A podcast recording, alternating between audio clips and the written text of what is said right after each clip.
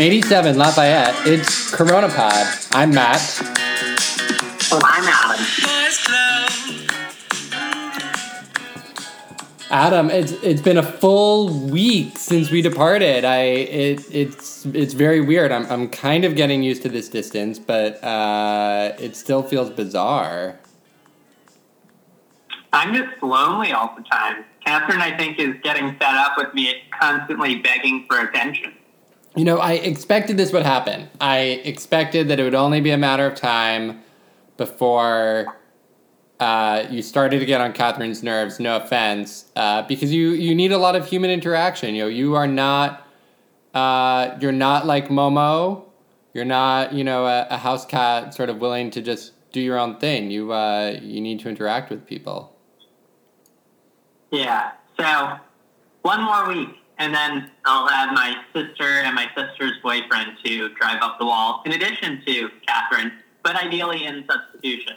Uh, so is, is that official? All of your work streams have now converged, and you're going to depart New York in uh, in a week. I I believe so. We haven't booked the ferry yet, but that's on the to do list for this weekend. Hmm. And and what's going on in New York? How are things there? Deaths are below 100 per day. That's something. Now we're just in the weird nothing the situation is better, but we're not ready to unlock. But everyone is acting as though the lockdown is ending. But we haven't done anything systematic to prepare for that eventuality.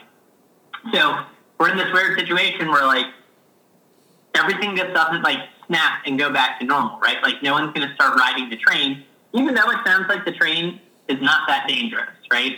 There's been no, I mean, we have terrible contact tracing, but in other countries, there's been no super spreader event linked to the transit system, but we've all been scared off the transit system and told not to take it. Mm-hmm. there was gridlock in New York City last week in the afternoon in parts of Manhattan and Brooklyn. So more people are driving than ever before, and it's going to be a complete nightmare when the city reopens. I mean, a lot more people are biking. That's great, but I mean, the number of people who ride the train versus the number of people who drive every day is an insane ratio. Right. And if you even move a small percentage of the drive train people to driving, you very quickly double the number of cars, and, and that's just impossible, right? Like Uber and Lyft cause New York City to completely come to a standstill. So any personal vehicles will do the same thing. And I mean, like De Blasio is getting into arguments about whether or not the beach should be open. Like we're pretty sure that no one's getting coronavirus from going swimming in the Atlantic. So he just focuses on the wrong things and has no vision. Yeah, I was going to say Car Apocalypse, uh, a product of our brilliant mayor, Bill de Blasio. Um, yeah, you know, I saw this week that he has gotten into Twitter feuds with a number of county executives on Long Island about this beach issue. And it's really disheartening to see. Uh, this is someone who should be spending his time figuring out how to reopen New York safely and is instead just getting into arguments about whether or not New Yorkers are going to, you know, head from New York up to Long Island to go to the beach. It seems really pointless and a terrible use of energy. Well, and also like the ones who can will because you've said that they can't go to New York City beaches. So what do you want them to do? Like it's gonna be hot. There's literally nothing else to do, right? It's not like I can go see a movie. I can't go to a museum. And if I want to get out of the house, the only place that's cold is going to be the beach. Otherwise, people are going to melt all summer. He just he focused on things that are top of mind and he thinks that it like gets him good press, right? And he completely misses all the things that he actually needs to do to fundamentally make this city better. Um, and that's just really, really, really frustrating. And I like I gripe about him and Cuomo all the time, but I mean, both of them are going to look at traffic in New York City and be like, "We did it. New York City's back to normal." And you're like, you haven't changed any rules since March, and now there's traffic in New York City. So, one, that means people are not listening to you about the lockdown. And two, that means you've done nothing in two months when you could have completely restructured New York City for a post pandemic world. that you've done anything. So you, he's failed on literally every account. And then like his feud about contact tracing and changing that whole program is like another idiotic De Blasio move where he just needs to shut up and let the people below them below him do their job. The saga, the saga continues. The saga of Bill De Blasio, uh, and maybe one day uh, a brilliant dramatist will turn it into a tragedy that will be very successful on Broadway. Or the New York Post should do what the New York Times did and run 20,000, 2,000 names, one for every, you know, 10 people for the 20,000 New Yorkers who have died because of like gross incompetence, right? Like if you're going to blast Trump and try to remember these 100,000 people who have died, like de Blasio is also responsible for being a complete nincompoop. So anyway. So speaking for a, for a terrible transition to our guest, speaking of very warm places like New York will be this summer, let's go to our guest, Yuval Ben David, who's coming to us from the uh, sunny, sweltering locale of Tel Aviv. Yuvi, welcome to Corona Pod. Shalom, shalom. So, thanks for coming on the show, Yuvi. So, uh, there's a lot going on in Israel, but there are really two things we should talk about. Uh, quarantine being one of them, but I want to actually start with the news of the day. In the midst of all the coronavirus stuff happening, our listeners could be understood for missing the big news in Israel today, which is what exactly? Which is that after after four years uh, of, of investigations, Bibi Netanyahu finally came to court uh, for the opening of uh, of his long-awaited uh, trial and corruption trial. It's actually a few separate cases, so, uh, so they're all rolled into one. He's, he's not the only one on the stand, uh, or or, or what's the what's the expression? Only one in the docket.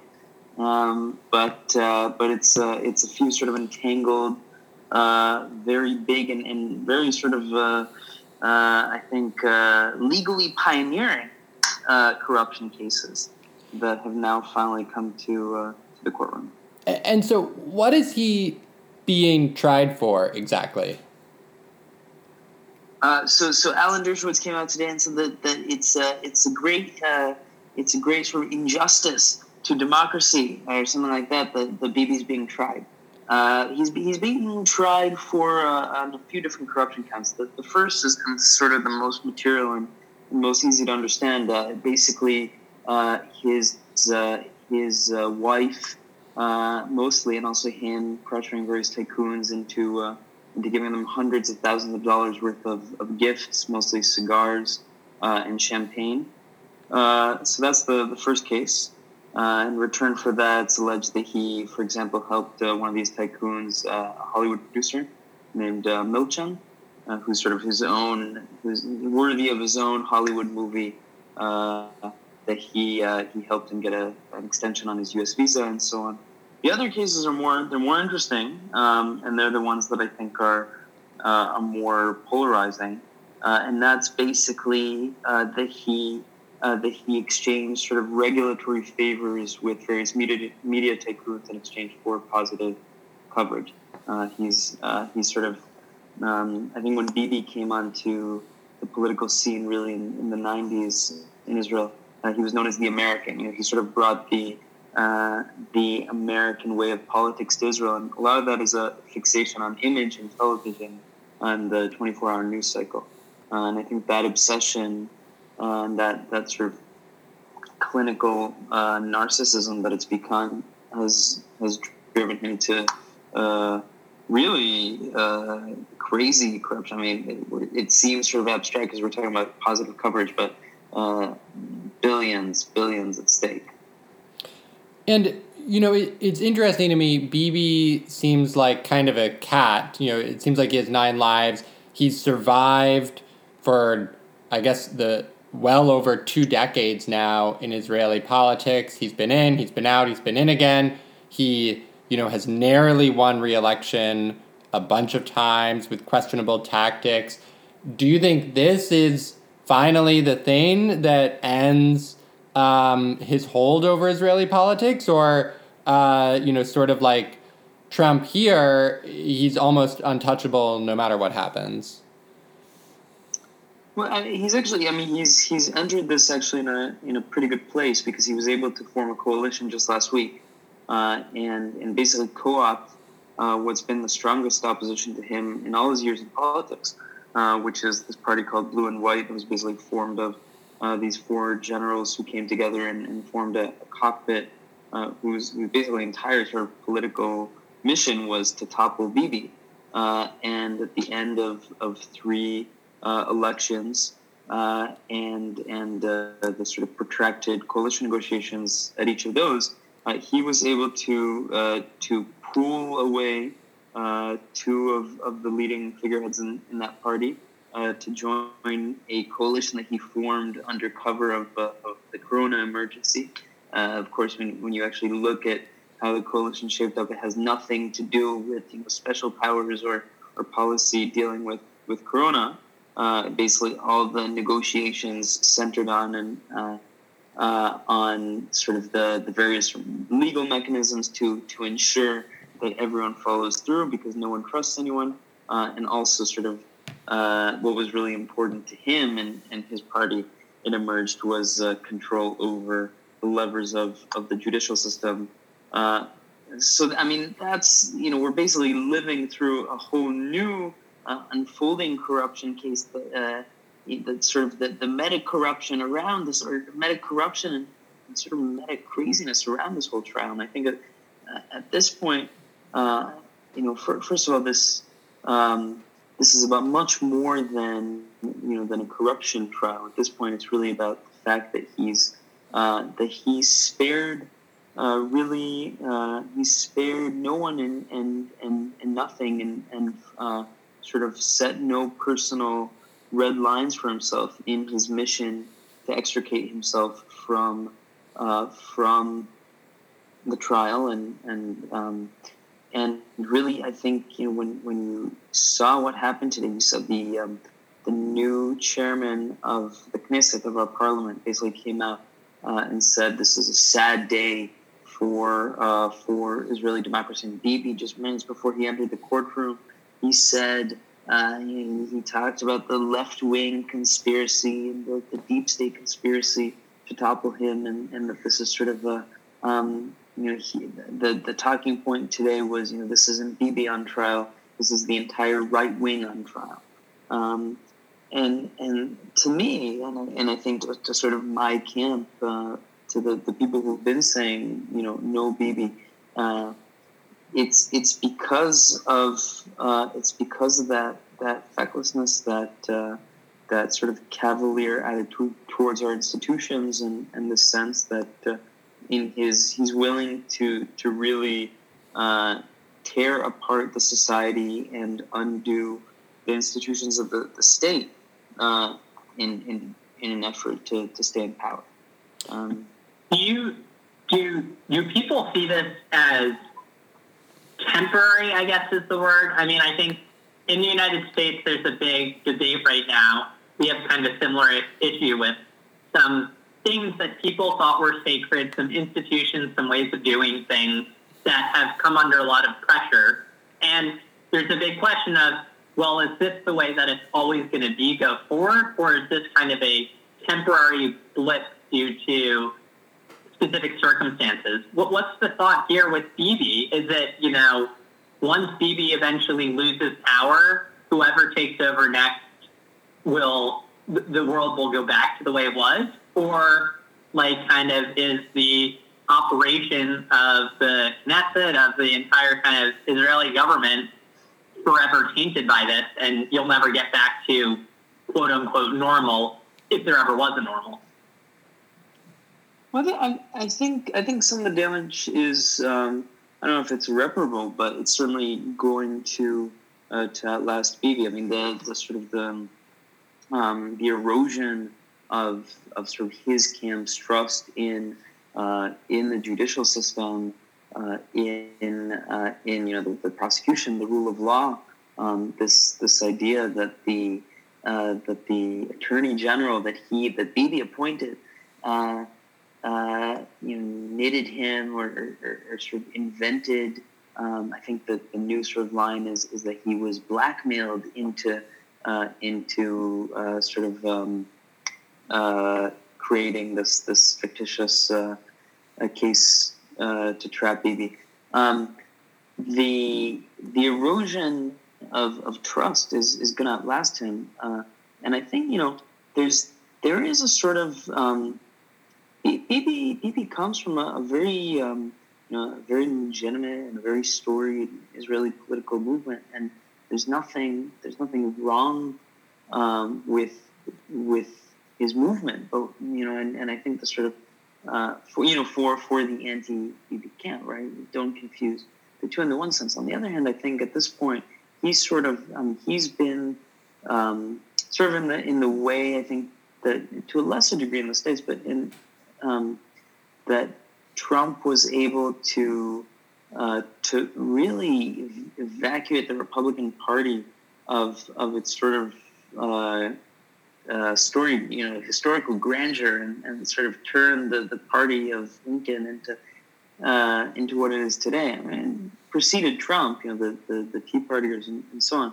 I think um, that uh, that what Bibi has done maybe to the Likud and to the, the right wing in Israel of, of sort of really uh, uh, sending its its more more let's say um, intellectual sort of um, what we used to call the princes, um, sort of less populist, more sort of uh, moderate uh, ideological figures to sort of to political exile uh, and really bringing up uh, the most sort of kowtowing, boorish populists, you know, and, and promoting those people at the expense of, of real, um, you know, sort of real leaders. Yeah, it's, it's sort of like what's happened here with country club Republicans, Greenwich Republicans, whatever you want to call them. With the arrival of Trump, there there really ceased to be a place for them in the Republican Party, and and as a result now there's there's really no place for them in the broader political discourse. Is, that sort of similar to what you're saying? Have, have all those folks, the the princes that you're talking about, where where have they gone, or have they basically become silent in Israeli politics? Well, so I mean, and there's the the one advantage that Israel has, in, in a sense, is that uh, right we're not a, a two party system, right? So so you know there is I think historically the sort of the big parties were, or you know, there was a big party on the right, a big party on, on the left, but you also have the, the sort of perennial uh, Haredi blocs, the Arab blocs, uh, and, and so on. So you do still have uh, a settler movement, or we call it the national religious movement, uh, and there, I think you know now they're sort of waking up uh, in a sense. Uh, because this, it's actually interesting. Bennett, you know, the, the sort of the Jewish Home Party, if you've heard of them, the traditional sort of uh, they've been billed as like the, the settler party, even though there's a big settler movement within the Likud and, and in other parties. Uh, but this sort of settler party is actually outside the coalition. Interesting. So, so Bibi carried, brought in uh, the religious um, and into uh, into the coalition, um, but the, the national religious or the settler movement decided to sit out. Um, I think you know there you, you really have a few um, sort of disproportionate um, sort of national leaders within a very small party. Um, you know, five or six out of 120 seats in the Knesset, but um, but sort of some very important ministers from that party and um, and, uh, and and people who've um, uh, who've tried you know to to uh, to wage their own revolutions and, and counter revolutions uh, very effectively uh, with with that sort of small mandate. Um, and now they're sitting out, and I think they're trying to uh, to to bide their time until the, the end of maybe, and, and establish themselves as a sort of clean, uh, a right with with uh, really ideological motives and and clean hands. Um, in that sense, you know, so may, maybe there's going to be something positive out of this. I mean, it's crazy if you think about the, the crazy, crazy thing is that until uh, or by July, this new coalition intends to annex uh, what might be you know amount to up to a third of, of the West Bank. They're basically doing this uh, with uh, with the backing of the Trump administration. Um, and this is, I mean, this is wild. Like this could, you know, this could upset, uh, if not reverse the, you know, the, the peace treaty with uh, with Jordan, uh, and destabilize the whole region. Um, and it's sort of like a, it's you know just kind of a given uh, that this is what's going to happen. We're all sleepwalking towards it, but there's no real um, ideological debate about it, uh, really, either from from right or left. You know, in the in the center frame of, of politics right now, um, and uh, and you know maybe that says one thing about. Uh, about the politics of, of the conflict and the, the role the conflict occupies in our politics. Um, but uh, but it also, I think, says something about um, the damage Bibi has done to the right wing. Because if he doesn't follow through on this promise to annex, um, I'm not sure how much you know. I, I'm not sure how much his base is going to care because he's made the issue him so much, or the issues him so much that the things he's supposed to stand for, he can you know he can lie and deceive about um, all he wants. He's um, it, it's very Trumpian in that way.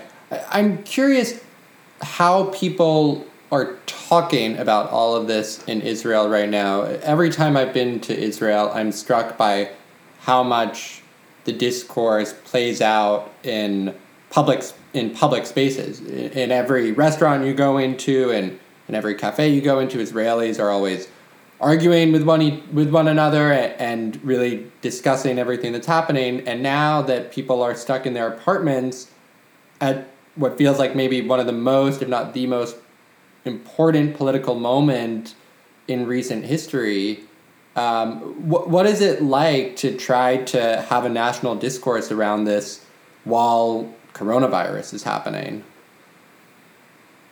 Yeah, I mean, I, I think there's right. There's two parts that there was sort of, um, um, you know, the really crazy thing that happened here, uh, and I'm glad that we didn't dwell too much uh, on on this sort of coincidence.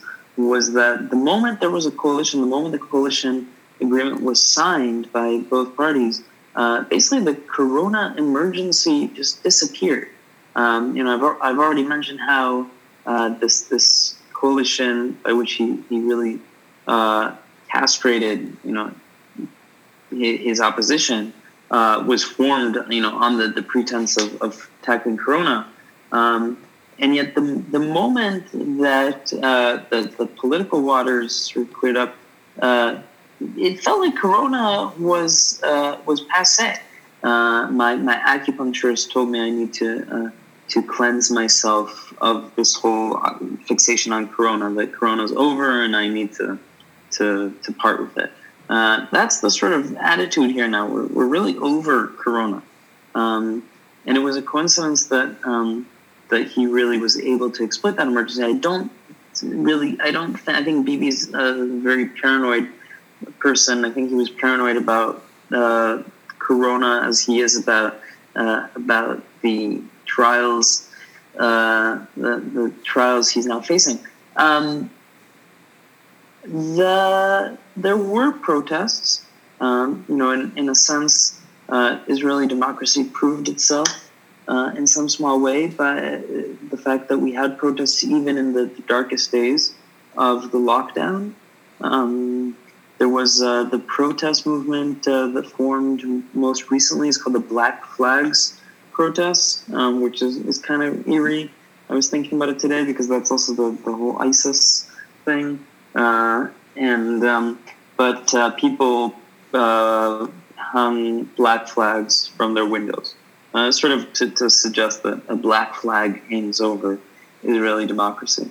Um, the uh, well, one interesting thing that happened here is that basically the uh, our the the Shabak or the, our version of the FBI, the, the Internal Security Services, um, were granted the authority to uh, to monitor uh, Israelis' phones, uh, a right they had previously or, or you know uh, something they'd previously done for uh, for Palestinians. They were now uh, they were now surveying uh, Jewish citizens of Israel using the same uh, mechanisms. And um, and there was some opposition also to that. Uh, this this understanding that mass surveillance, uh, or we're sort of going to enter a new normal of, of mass surveillance without realizing it. Um, and that opposition has also has also sort of um, died down, but uh, but I you know I I think uh, I'm curious how it is in the in the states. Um, but here uh, here that, that was that seemed to to actually generate a, a, a surprisingly sort of robust opposition. Um, happy to say. Yeah, it, it's it's interesting you you mentioned that, and um, I feel like the response of civil society in the states has not been nearly as pronounced as it's been in um, in Israel, and maybe that's because in parts of the states the, the public health emergency has been probably graver than it has been in Israel. It, it may be something about just how um, sort of active is Israeli democracy is, but it it feels like everyone's focus has been much more on the immediate public health concerns and, and less focused on um, the long term impact of of how coronavirus is and the government's response to it is reshaping our society. I, I don't know, Adam, do you agree with that?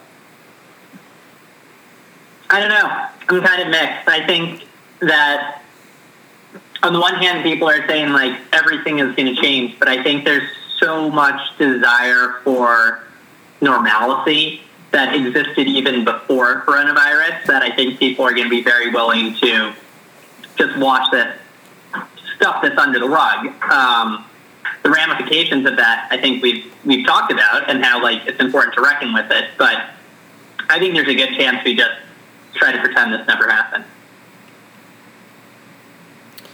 Well, Yuvi, thanks so much for taking the time to come on the show.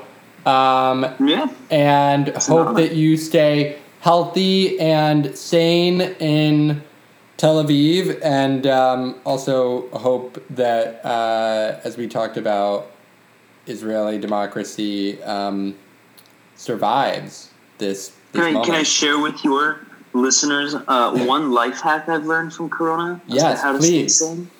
Yeah, Uh, please. I, I, I downloaded some apps to make stickers for WhatsApp. Uh, I highly recommend it. It's kind of like those people who, who just draw thousands of dots. Uh, it's a very therapeutic um, uh, exercise of, of pasting out uh, from photos of people and, and, and cutting out stickers.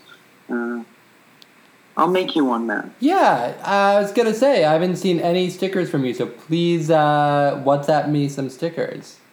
I will. I'm only a little offended I haven't received one yet.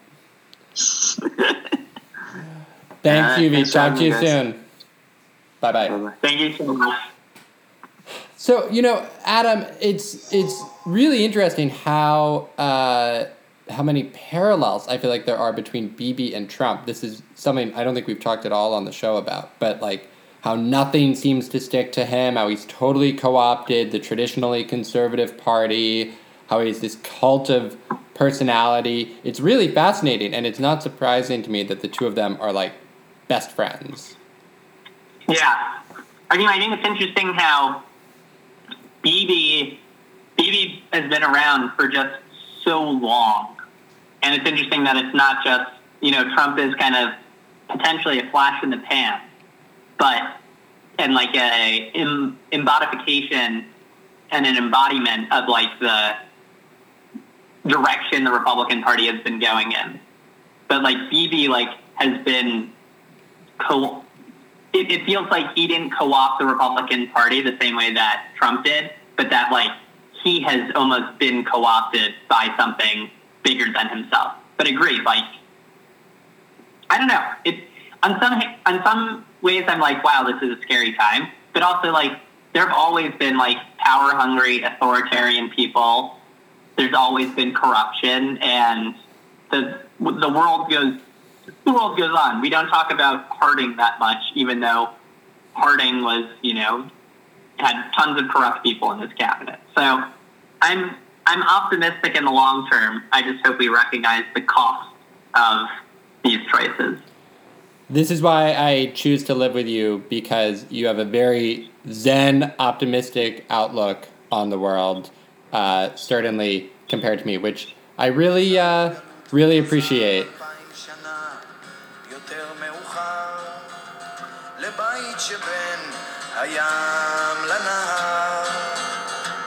הסיפור הגדול עם שואה ותקומה, חלוצים רעבים, גואלים אדמה.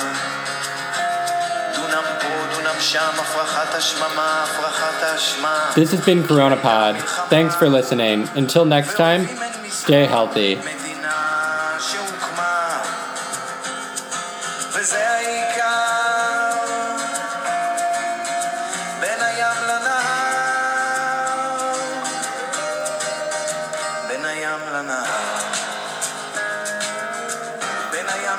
CoronaPod is brought to you by Momo the Cat. Follow her at Momo underscore is underscore a underscore cat.